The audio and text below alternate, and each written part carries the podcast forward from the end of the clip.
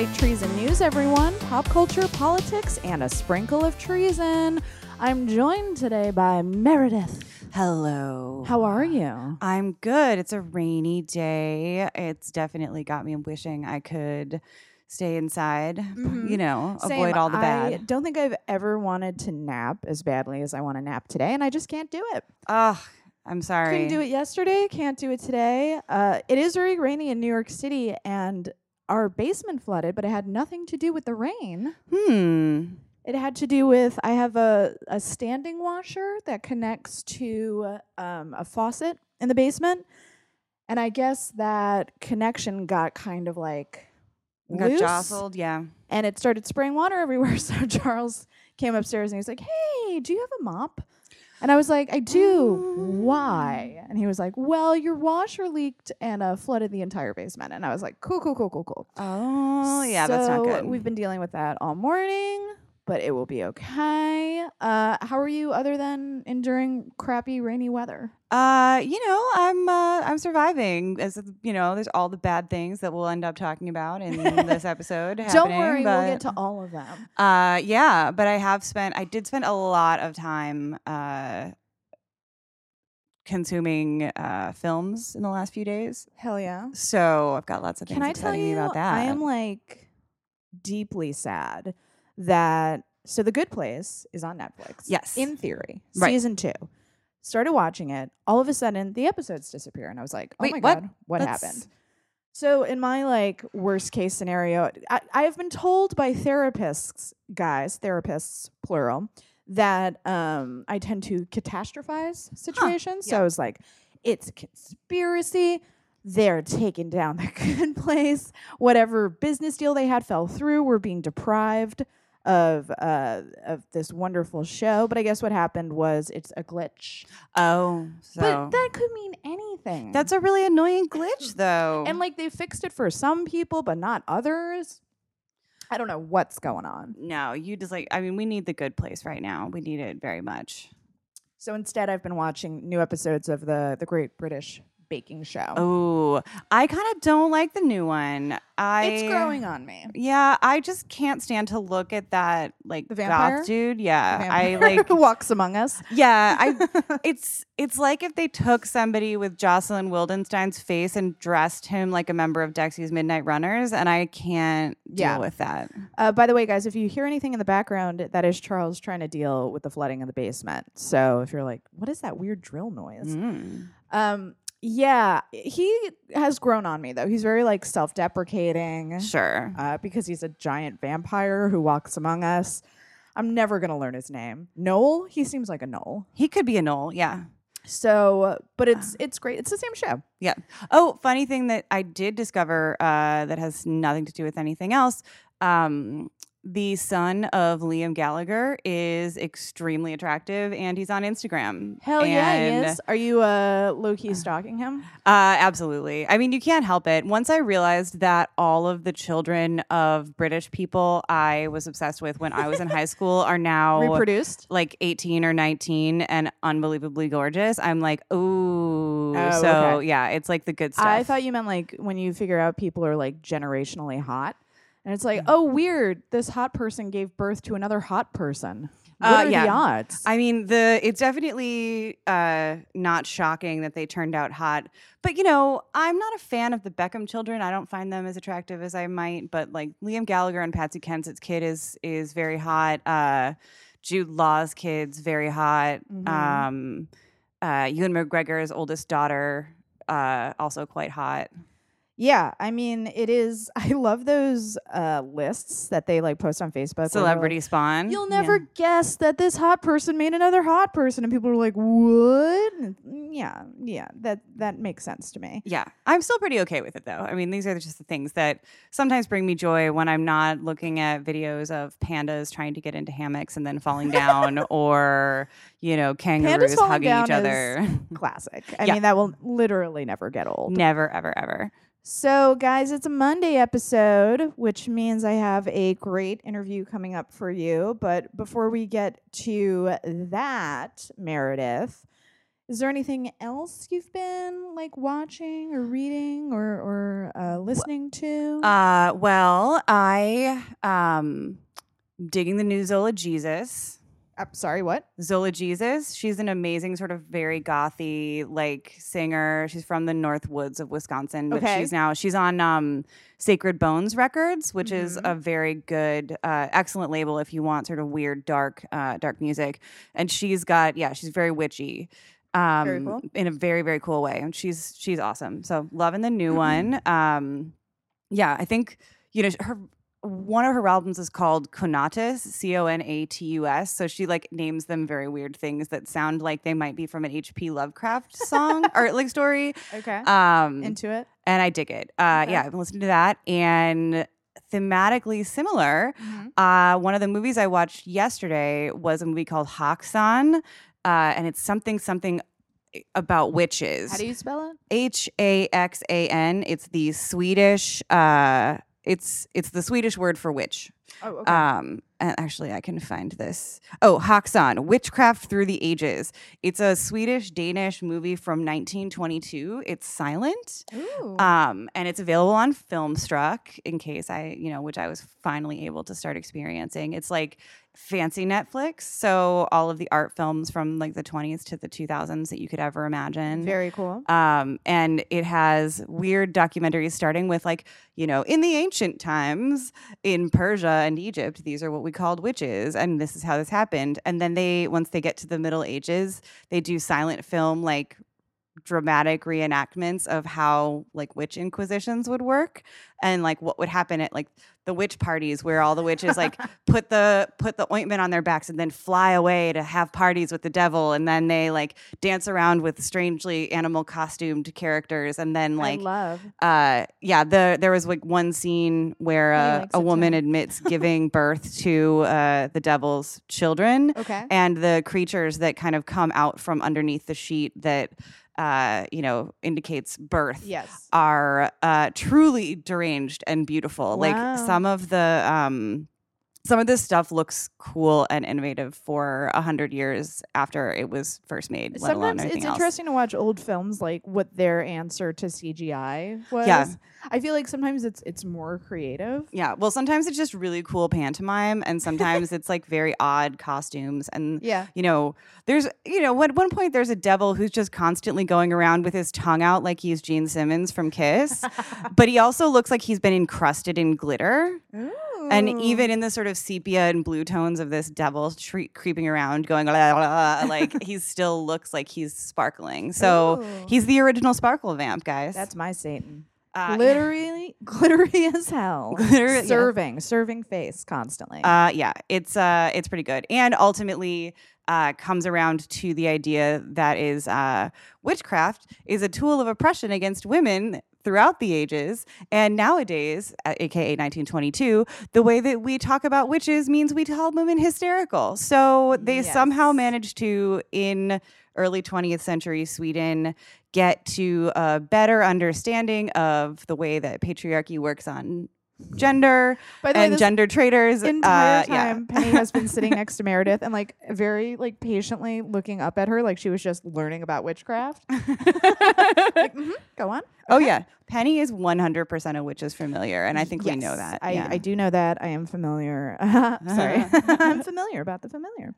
So I have been listening to, speaking of witchcraft, uh, the Harry Potter audiobooks. Oh, I've seen your tweets about that. Yeah, so I'm glad I went into it braced that the second book is fully redundant and unnecessary. Yes. So it it was. I binge listened to it in a day, which I was glad I did because I'm like, I'm not enjoying this. Let's just knock it out of the way. Especially because a lot of people consider the third book to be the best book. Yeah. So I'm looking forward to that. I'm gonna start like that's the only thing that has me jazzed about having to go out today. I'm like, I'm gonna start that Oh, third book, Nice. get through that, and then I'm gonna binge watch the movies. hmm This is my plan. And what else have I watched lately? Um, yeah, The Good Place, but that was taken from me. I haven't been able to see Black Klansman yet. Oh, neither have I. Although uh, I really want to. I really yeah. want to see it. Um, yeah. Anything else you've been? Uh, no, that's pretty much those Cool, are the big ones on my on my list at the moment. Uh, cool. I do we have time to get to Penny? I hear you, baby. No, I want to talk about that on tomorrow's episode. Sorry, guys, this is me talking out loud. I wanted to get to like the Serena Williams stuff, Oh yeah, we'll but that feels like it's going to be a long conversation. yes. Um. So yeah, is there anything else that I've been watching too? Anything you're looking forward to? Um, well, I have some friends who are currently at the Toronto Film Festival reporting for a couple of different places. Have they seen Timothée Chalamet? Tell Uh, not that I know of, Oh God. but I will. I know that um, several of them just saw Widows, the new Steve McQueen movie that has Viola Davis in it, Yeah, I'm and apparently for it's so unbelievably good that Oh, like yes. we're all gonna lose our goddamn minds and be begging all of the women in the movie to punch us in the face as soon as like if we ever see them. That is one of those movies that I was sitting and I was watching the preview and I was instantly furious that I didn't write it. it's like this is such a fucking good idea. Uh, yeah, if you haven't seen the trailer for Widows, do go watch that. I'm also just jazzed for Viola Davis because oh yeah. that's such a like not weird, but like a departure from what she's usually cast in. Mhm. But I was watching it and I'm like, she's just gonna destroy this. Oh, yeah. Like- I mean, once again, people, what happens when you have talented directors of color and creators Mhm. of color uh, making Yep. art? It turns out that they find ways to like let really talented actors of color do killer work well, in ways that they haven't done before. There's also this very ageist thing in Hollywood, which is if you're a woman over 30, you're automatically cast as like the mother. Mm-hmm. And Viola Davis is like a very fit woman. And Oh, yeah. the fa- to see her in sort of an action role, I was like, fuck yes. Yeah. Like women of her age should be being cast in those roles. She should definitely be plotting a massive heist and uh, getting backup from Michelle fucking Rodriguez. Yeah.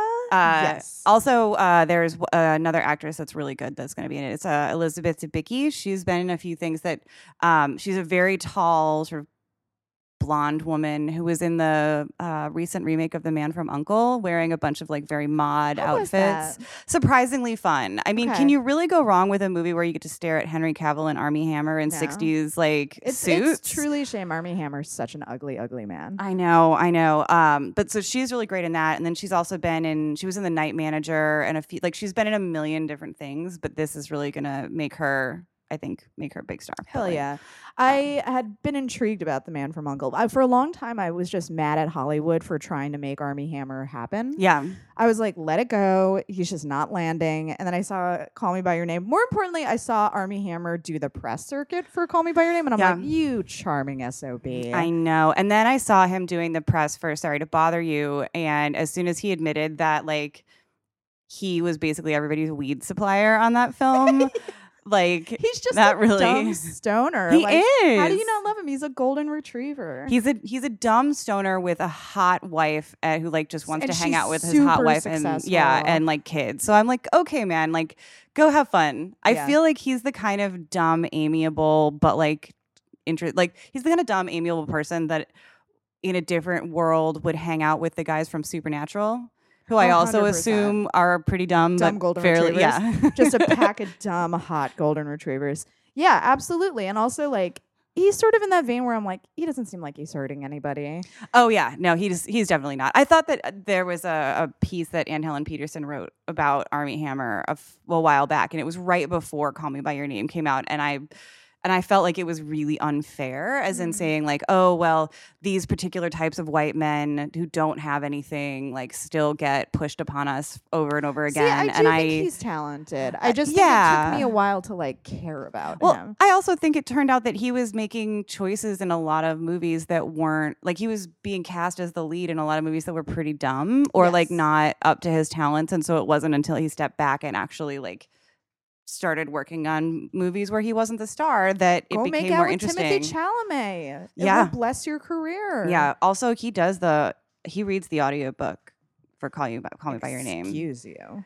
Yeah, he does. I did not know that. If you uh, if you want the experience of being wrapped in a beautifully knit uh, light sweater that you'd wear on a just slightly chilly fall night in uh, the country in Italy, I think you know that's exactly what I want, man. then I, I think that you should really All right. consider doing that. He just do his it. his voice goes very nicely. Yeah, Yes, yes, yes. yeah. Well, on that note, speaking of another voice I like, let's go to our interview. I spoke with uh, Twanna Hines, who, if you don't follow her on Twitter, she's at Funky Brown Chick, Yep. which I love. And we talk about a whole bunch of really interesting stuff. But I think my favorite takeaway from the interview is that Twana just really, really wants to make sure you guys are masturbating. Especially now, like during these times, she wants you to just take care of yourself.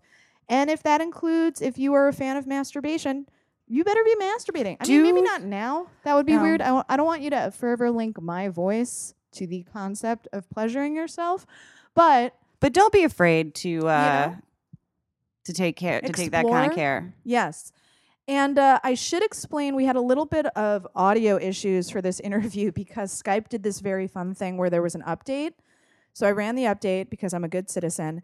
And then um, it reset my audio settings. So it was just the internal mic picking it up. So I had to go back over and redub uh, my parts of the interview. So if it sounds a little off, that's why. But I still stand by the interview. I stand by Twanna. She was great. I apologize for the audio issues. Go follow her on Twitter at Funky Brown Chick. See ya after the interview.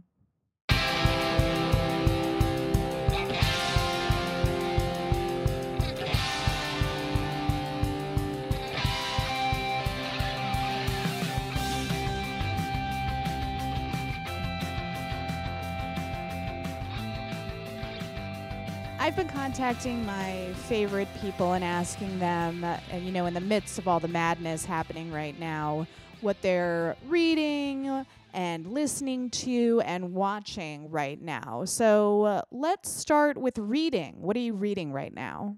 Um. Ooh. Well, t- uh, two books actually. Soraya's book about rage is coming out in September, so I'm looking forward to that.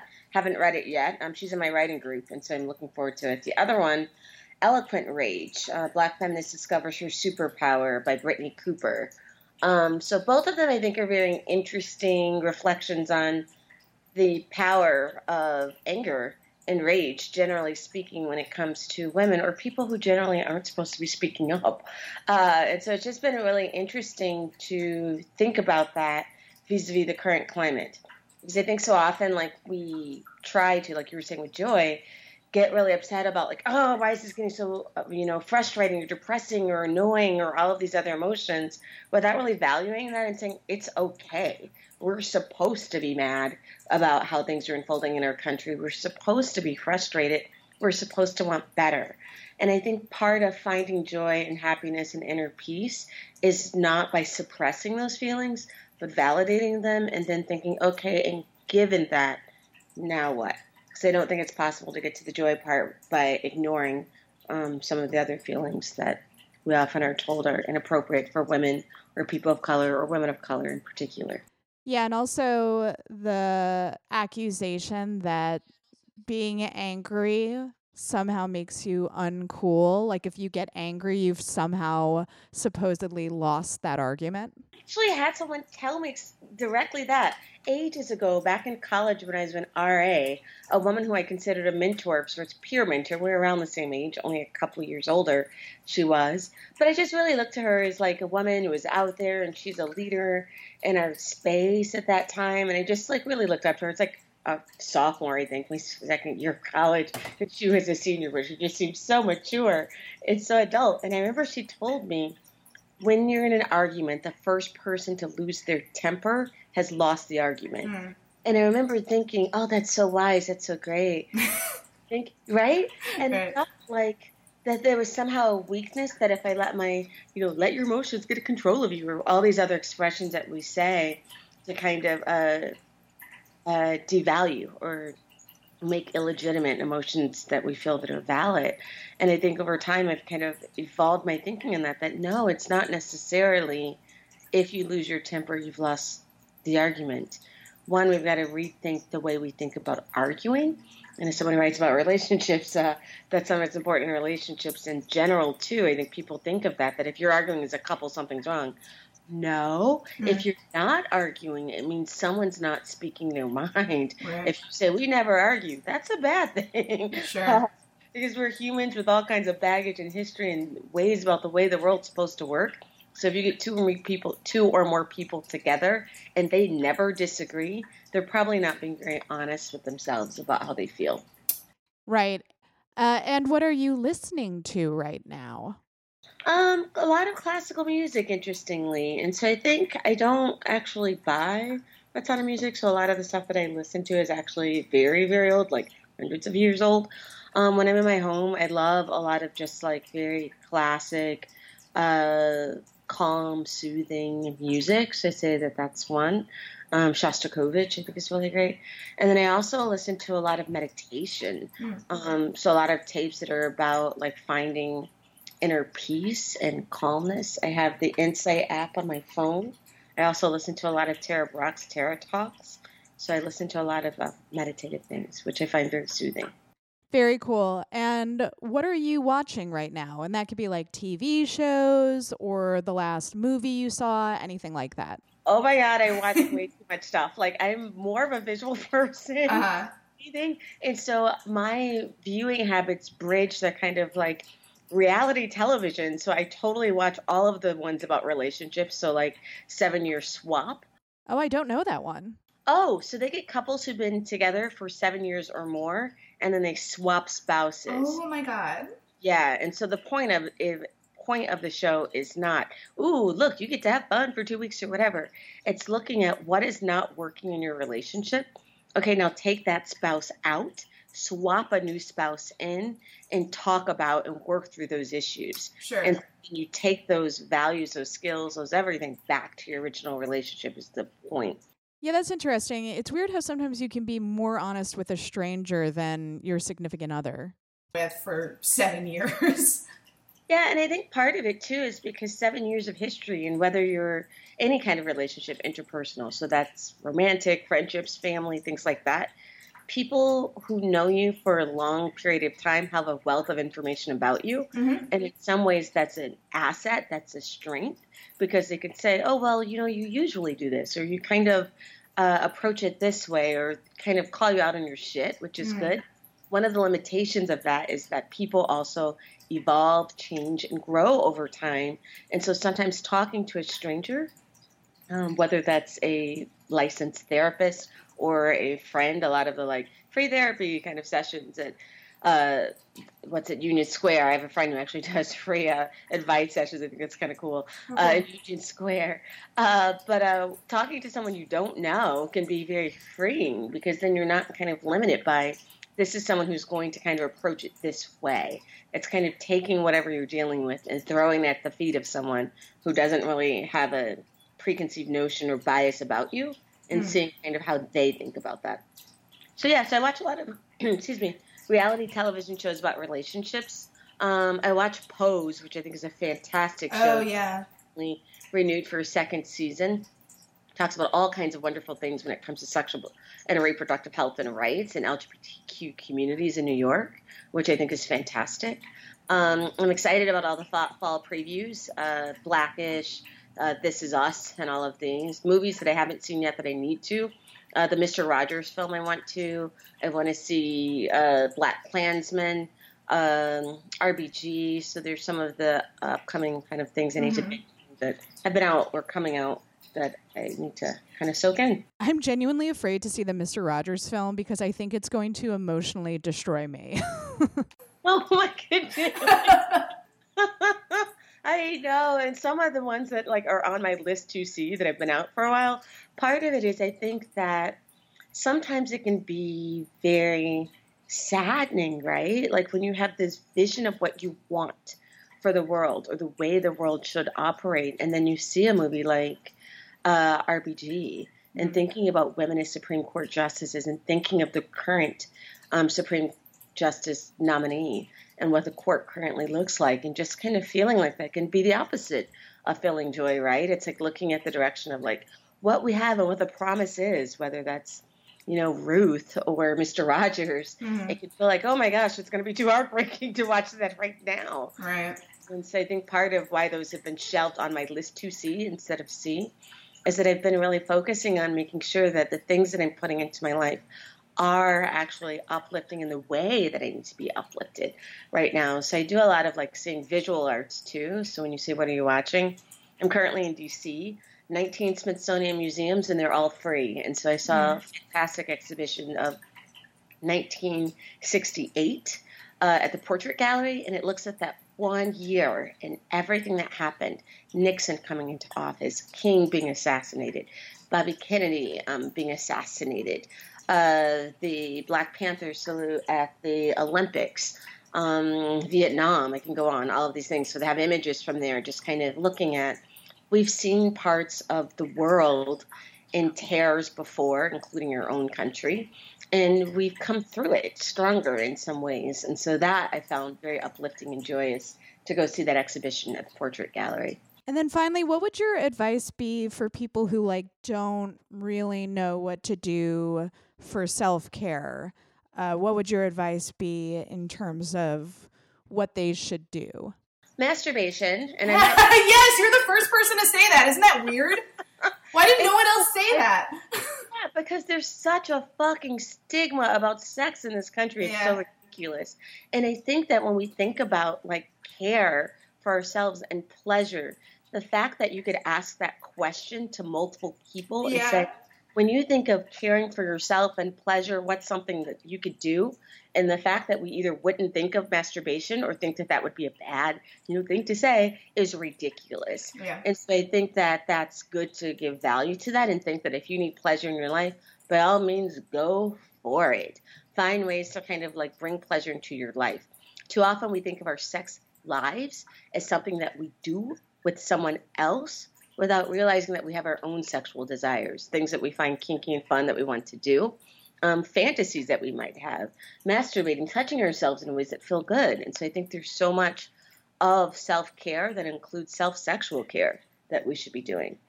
that is hands down my favorite answer. And it's so wild that it never occurred to me. You know, like, yes, of course that's the right answer. Of course. Yeah, I don't know. And I don't know if it's that my previous guests think like, well, I'm on a podcast and if I said masturbation, that would be inappropriate. But yeah, it's it's very telling that you're the first person to say that. You know, and I give this example a lot when I talk about how dysfunctional our view of sex is in this country. If you were to talk to a friend and they say, Hey, what did you do this weekend? And you're like, Oh my God, I caught up with friends that I hadn't seen in like 10 years. And we totally revert to we, how we were 10 years ago. And we got so drunk and acted so stupid. and like all this shit happened. And one person, we're not even sure if she got home okay. And oh my God, I got to remember to call her and all these things. So if you tell that funny that story, it's a funny story. It's all of these things. Rewind, and if that same friend asks you, "What did you do this weekend?" and you say, "You know what, my partner and I just haven't been connecting. Like we're together, but we're not really there. And this past weekend, we had sex, and I just felt seen. I felt seen. I felt cared for. I felt cherished. I felt valued. I felt chosen. I felt selected. I felt just appreciated, and it was just beautiful." Oh, that's TMI, TMI, TMI. Right. And it's what is it about our culture that the previous example is considered okay and totally health, healthy and fun, even if it includes alcohol abuse and or a friend being lost. Uh, but if you talk about sexual health, that's somehow too much. Yeah, part of my fear is that the reason people say TMI is because that many people are having bad sex and you know discussing otherwise would make them self-reflect and would make them feel bad. So that's my fear that maybe it's like when they say TMI it's sort of projection. And that's totally one theory, and that's totally plausible that that could be it. I think there's just so much uh, that leaves to be offered in our approaches to sex in this country. So that's certainly a valid theory. Another is that people don't really like talking about sex as a skill. We talk about like uh, handwriting, like you, either can have messy handwriting or handwriting that's legible. You could be very good at cooking or not a very good cook. But if you talk about sex and wanting to up your game and have great skills in bed and things like that, that's just what are, what are you talking about? Why are we talking? About that we want to do. So I think we also don't talk about sex as something that we should actually approach as an activity Yeah. that we be good at, that provides value, that's pleasurable, all of these kinds of things. And that gets into very like gendered stuff, you know, like when the woman, or I'm speaking in very heteronormative terms, but in the mindset of a of a conservative Christian, you know, the woman being the receptacle, the man being like the driving force, and not thinking about sex in terms of, you know, it could possibly be pleasurable for for both people. Yeah, even the way we talk about it, like when we talk about in heteronormative terms, and even that phrase, I always have a. There are tons of heterosexual people who are having sex Sure. people of the same gender of themselves, but like even if we talk about it in that terms, right? Like if a woman says, "I got fucked last night," like the, even the way we talk about it, sex is something that happens Right. to us. We don't say, "I invaginated him last night." oh, good, right? It's like this passive thing that happens to us, which is Right. ridiculous. Yeah, it's so interesting. So uh yeah, guys, everybody uh get out there and masturbate. Go out there, fiddle the beans, whatever you want to call it. Just have a good fucking time. I was about to. Oh, by the way, thanks again to Twanna. Uh, please do go follow her on Twitter at Funky Brown Chick. I started recording and I was just making all kinds of apologies for the very loud sound that was coming from upstairs, and it just stopped. Hmm, huh. So, guys, it's that time in the episode. Let's all hold hands and cry. Here is your bad news.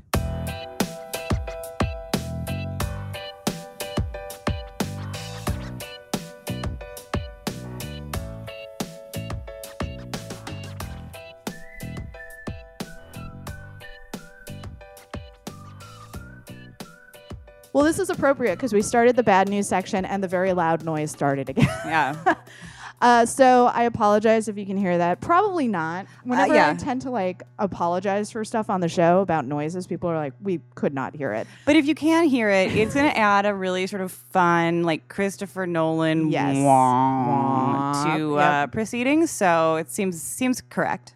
So, uh, where do I even want to start? I guess let's talk about this op-ed in the New York Times, written by who knows, Mike Pence. mm He's denied it. I don't know. He used a what was the word that everybody Lodestar.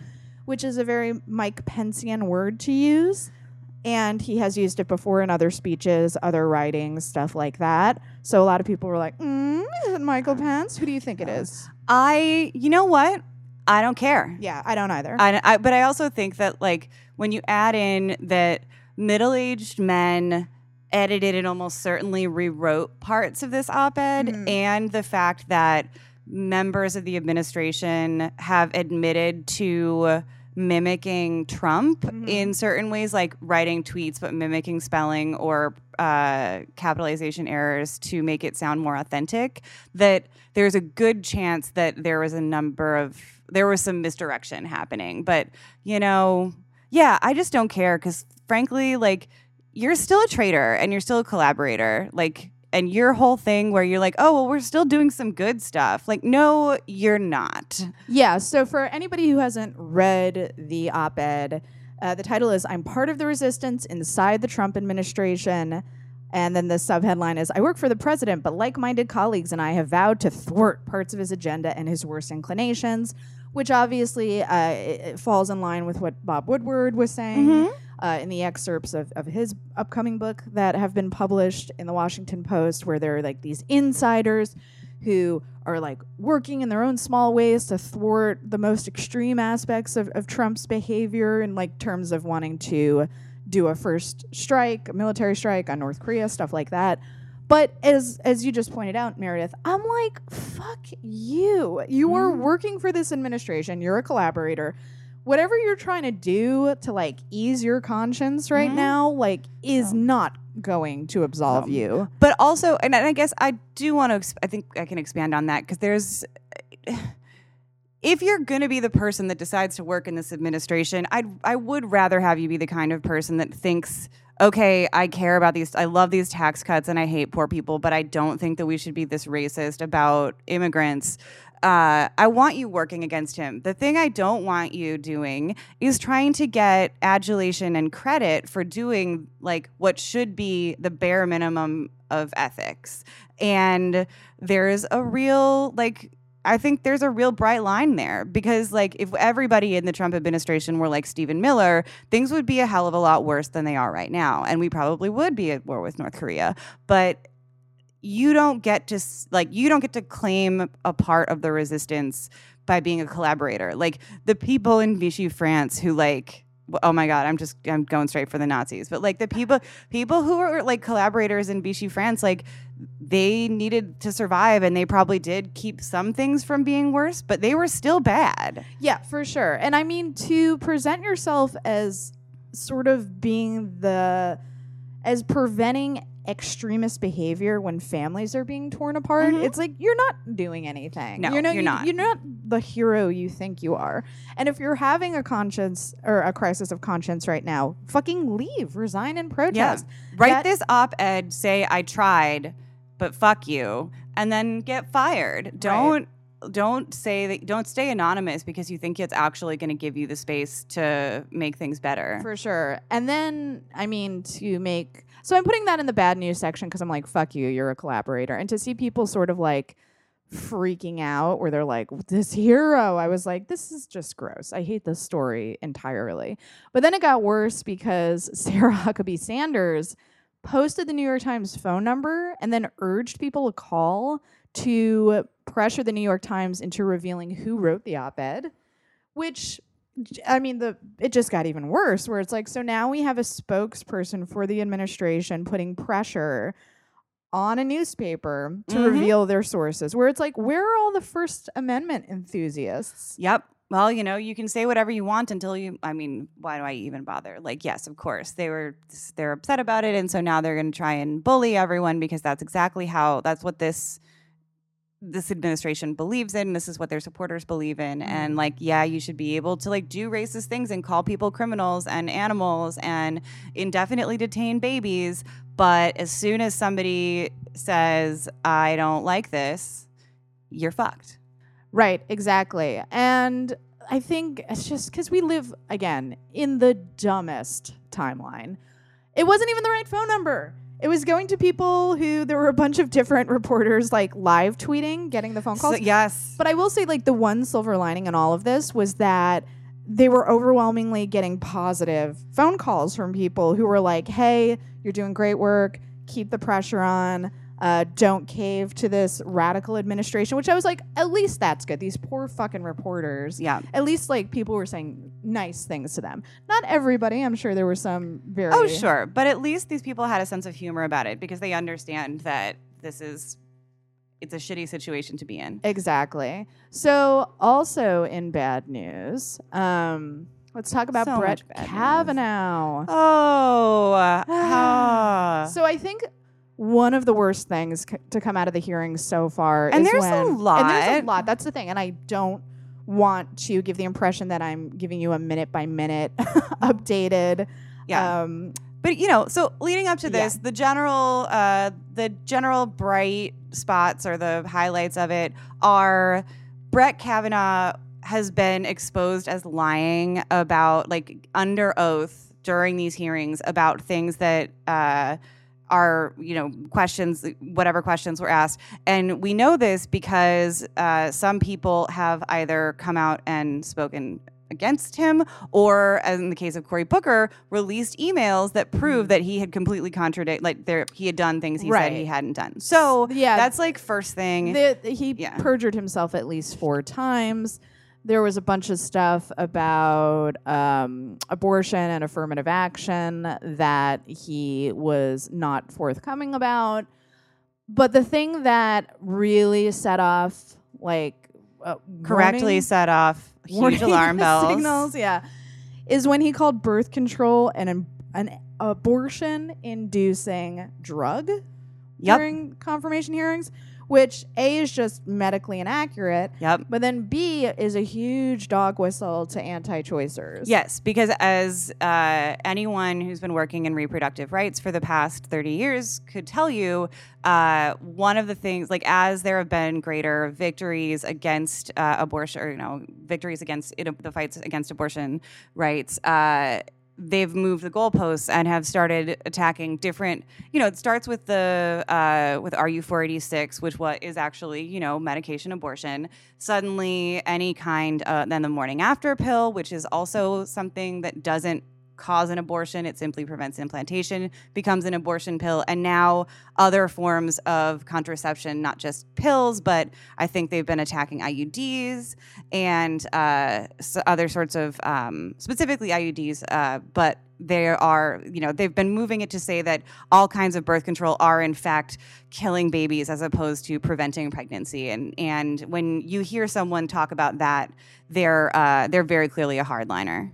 For sure. And then, you know, I mean, for those of us who have been called hysterical for saying that Kavanaugh would would lead the abortion ban. Mm-hmm. Um, I mean, this is more evidence of that. Yeah. The fact that he thinks birth control is an abortion Yeah. inducing drug is a huge warning Yeah. sign. Well, that's also just goes further to say that like the dangerous parts of both Roe and like Roe is one thing, but then when you get to Casey, the other major case that's related to uh, abortion access that came down in the early '90s, um, you know, as soon as states can regulate these things, all you have to do, like, it's just going to become impossible for women to get, you know, access to basic health care. Uh, so speaking of um, planned, or we weren't talking about Planned Parenthood, but speaking of reproductive rights, um, the Trump administration is now considering requests to defund Planned Parenthood in three states. Ooh. Ooh, so uh, South Carolina became the third state to request the defunding. Um, what were the other two states? I don't know if this article says it, but maybe not.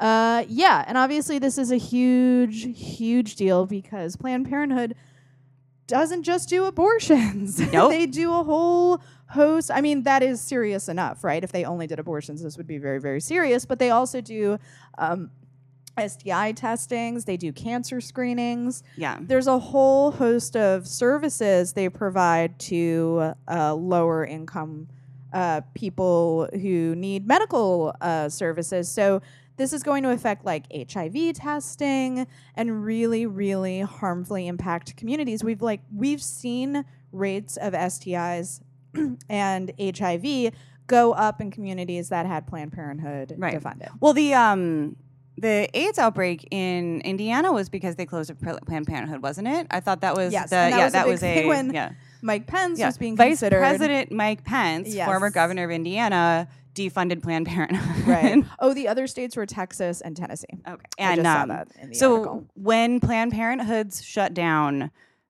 disease goes up because there are because there's just no way to get the kind of care, even basic preventive care like testing. Right. And we know this for a fact. It's it's frustrating because you know, I know the right isn't big on science.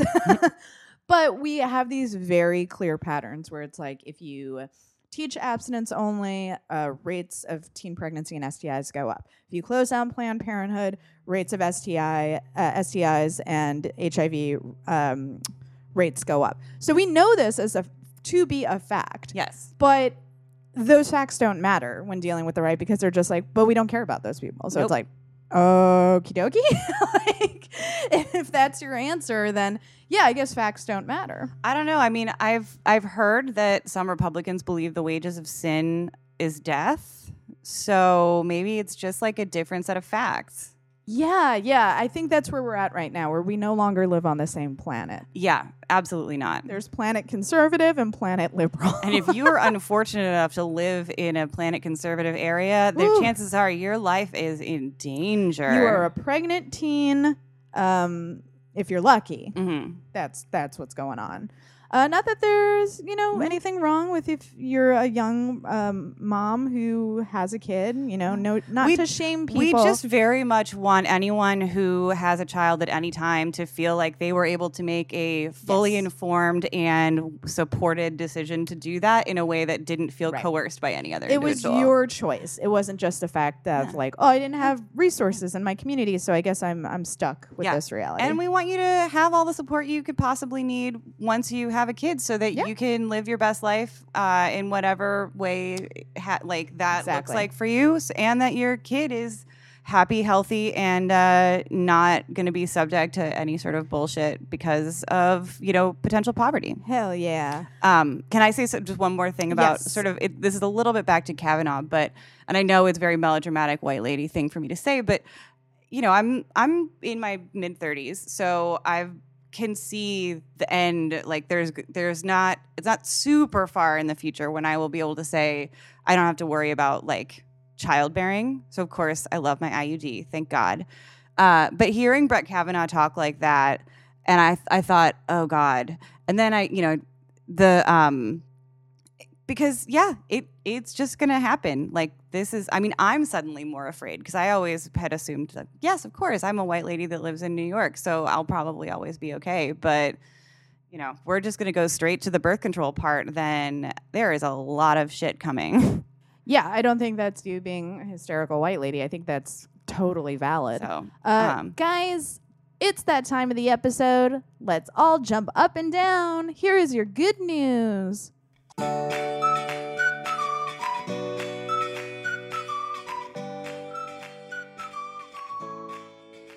So, uh, let's start with Twitter permanently banning Alex Jones. bye bye alex Bye bye. Finally, and all it took was him threatening the founder of Twitter. yeah it's not so fun when it happens to you is it at jack Doesn't that suck? Uh, that's what the rest of us have been going through for like a decade. But uh, I guess that finally violated their abusive uh, behavior rule.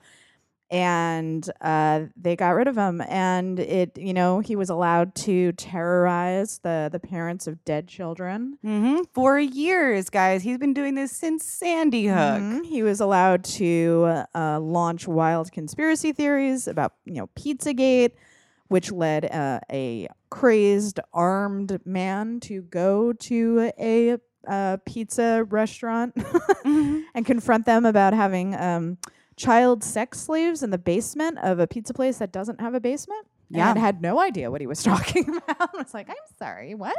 Can you imagine just like not even having having that on your radar and someone walking in with a gun? Uh, no, that sounds like a literal nightmare. Yeah, yeah. So, um, good, but why did it take so long? You know, I'm just going to go out on a limb here and say that, you know, the tech boy contrarianism might have led the people in charge to just not think so much about what they might, uh, you know, whether that's really that bad because they don't care. Yeah, so this reminds me, guys, I have a Patreon, patreon.com slash Allison Kilkenny.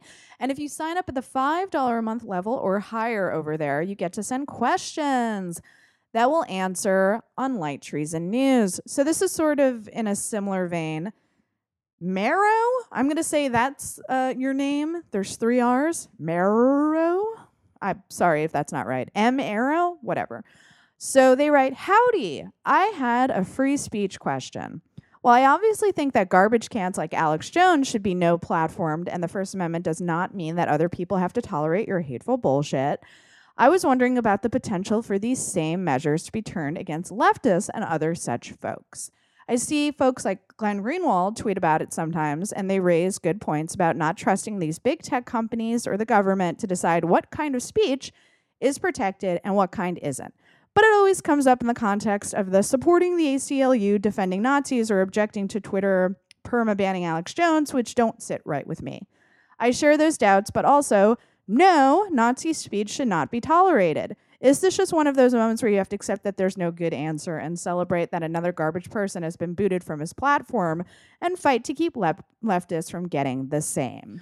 Uh, you know, I'm just going to jump right in here and say that I think it's, uh, I think that the, yeah, there's no real good answer here and celebrate is the, the right call, uh, especially because the first of all, at the moment, the fears about people from the left being booted off because of overwhelming pressure have like are completely unfounded. These are legitimate worries, but there hasn't uh, been a single leading left figure who has engaged in good faith. Like the problem is that people like Alex Jones and Chuck Johnson and Milo were using like bright line hateful language and no, of course we shouldn't trust the tech companies to decide these things, but there are like to pretend like the first amendment or the, the norms don't like some basic norms don't exist when we're talking about private companies like this. We should be think- thinking about how we got to a point where private companies suddenly became so powerful that we need them to be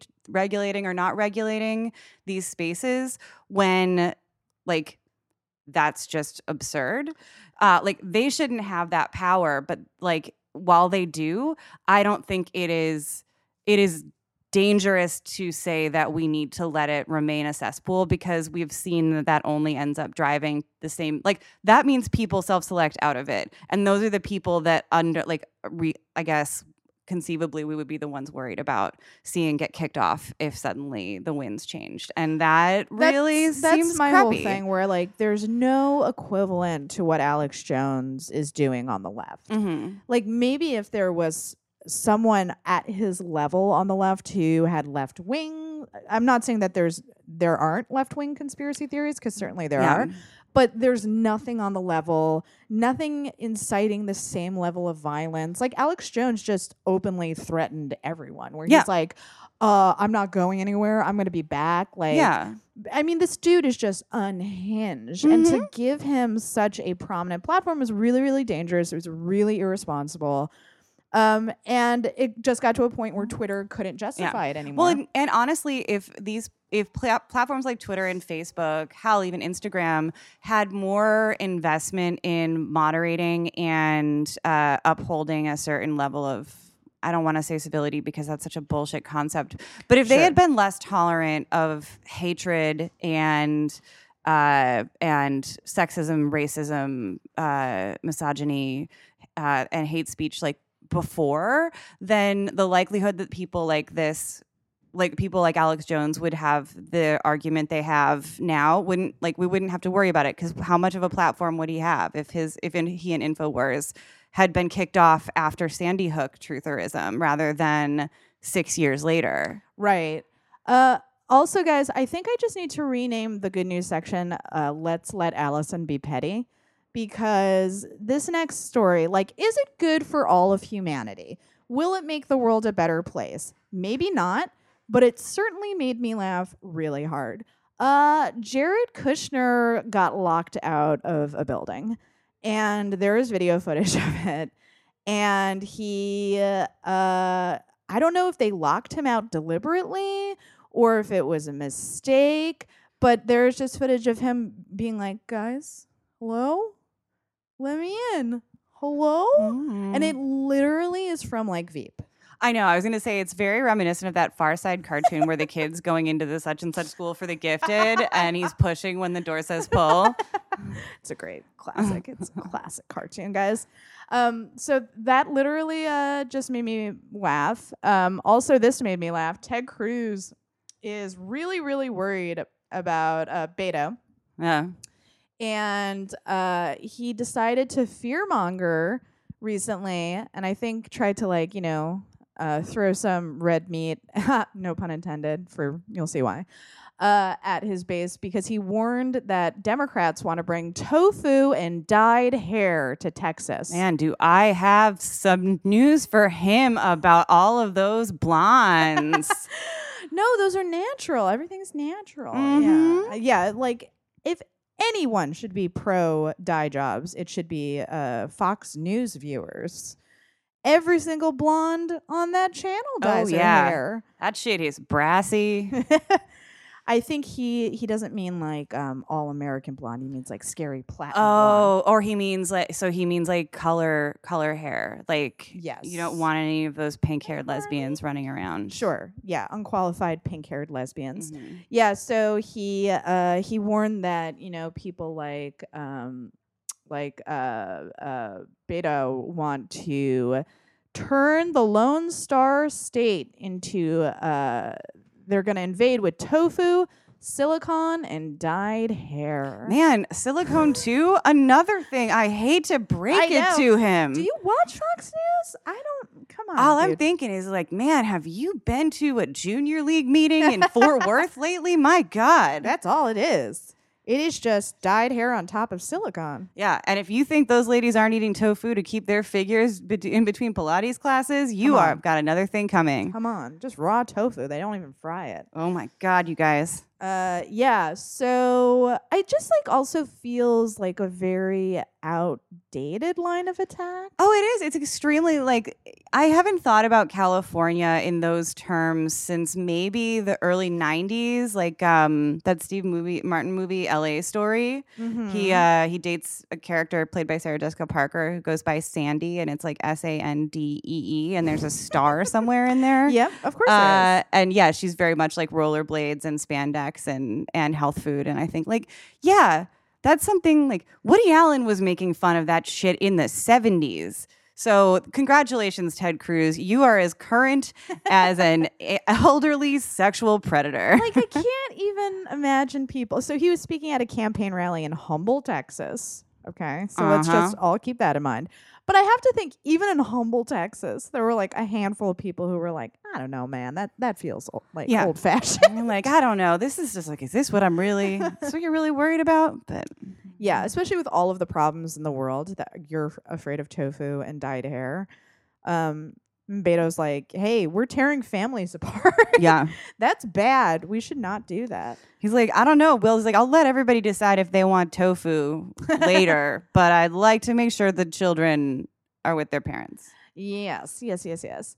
Um, so what do we want to talk about? Mm, no, let's let's pause there for today. Is there anything else that you saw, overheard, ate lately that um made you happy? Ooh, uh, let's see. Something. Well, I introduced a friend of mine to the television show The Thick of It uh, recently. That's the. that? It's the one by uh, Armando Iannucci, the Veep creator, that was Yes. the predecessor, the, tel- the British television predecessor to the movie In the Loop. Yes. Uh, so it's a biting and profane satire of the Blair era of politics. I gotta Uh, watch that. and it, it's on Hulu. And it's Peter Capaldi, otherwise known as the Twelfth Doctor, uh, coming in. He's he's thirteenth, whatever. The most recent Doctor before we get the lady.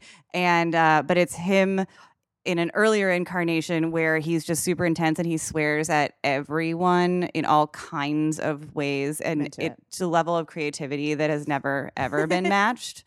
Uh, Have you seen Succession yet? I haven't. I'm. Writer I- of In the Loop. Mm, Yeah. Oh, very cool. It's really good. yeah. Like Um, shockingly. Yeah.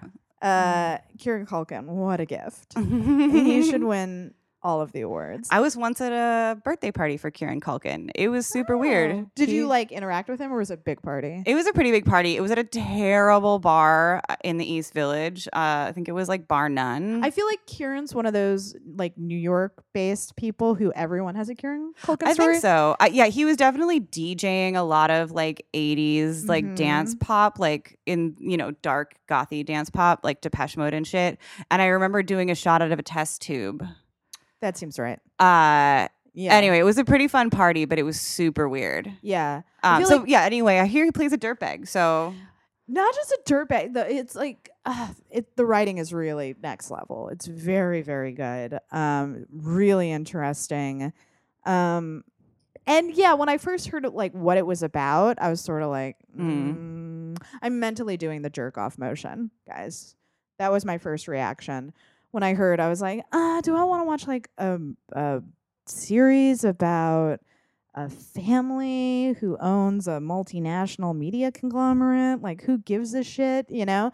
Uh, but then I started to watch it. I was like, oh. Once I heard uh, Adam McKay and Will Ferrell produced it, that made me more interested. Yeah. Um, because I mean, Adam is very political, Yes. super political, And he's has- come by his political consciousness very honestly and has been super open about that. So I kind of, I really admire that about him. He also, yeah, he, uh, you know, and it's harder and harder to say this about dudes in comedy, but he's a good guy. you know? Yeah. And I always feel like I have to put an asterisk next to that because I'm like, please don't do anything, dude. you know, but like he is, uh, you know, very as woke as a like a white cis Mhm. guy uh, comedian can Yeah. be. From what I remember, he didn't actually have to be told ahead of time to try and make uh to try and create parody within his like studios in terms of hiring and production. Yes. So yeah, yeah, you know that in itself is like, oh, you didn't need the hint. we have set a very low bar, guys. so low. I mean, the so, so bar low. is like buried six feet deep. Yeah. So, guys, please follow Meredith on uh, Twitter, Meredith L. Clark. Please follow Twanna Hines at Funky Brown Chick. Go to lighttreason.news. Smash that donate button to keep us going, guys. Thanks so much for listening. And while you're at it, get out there and cause a little trouble.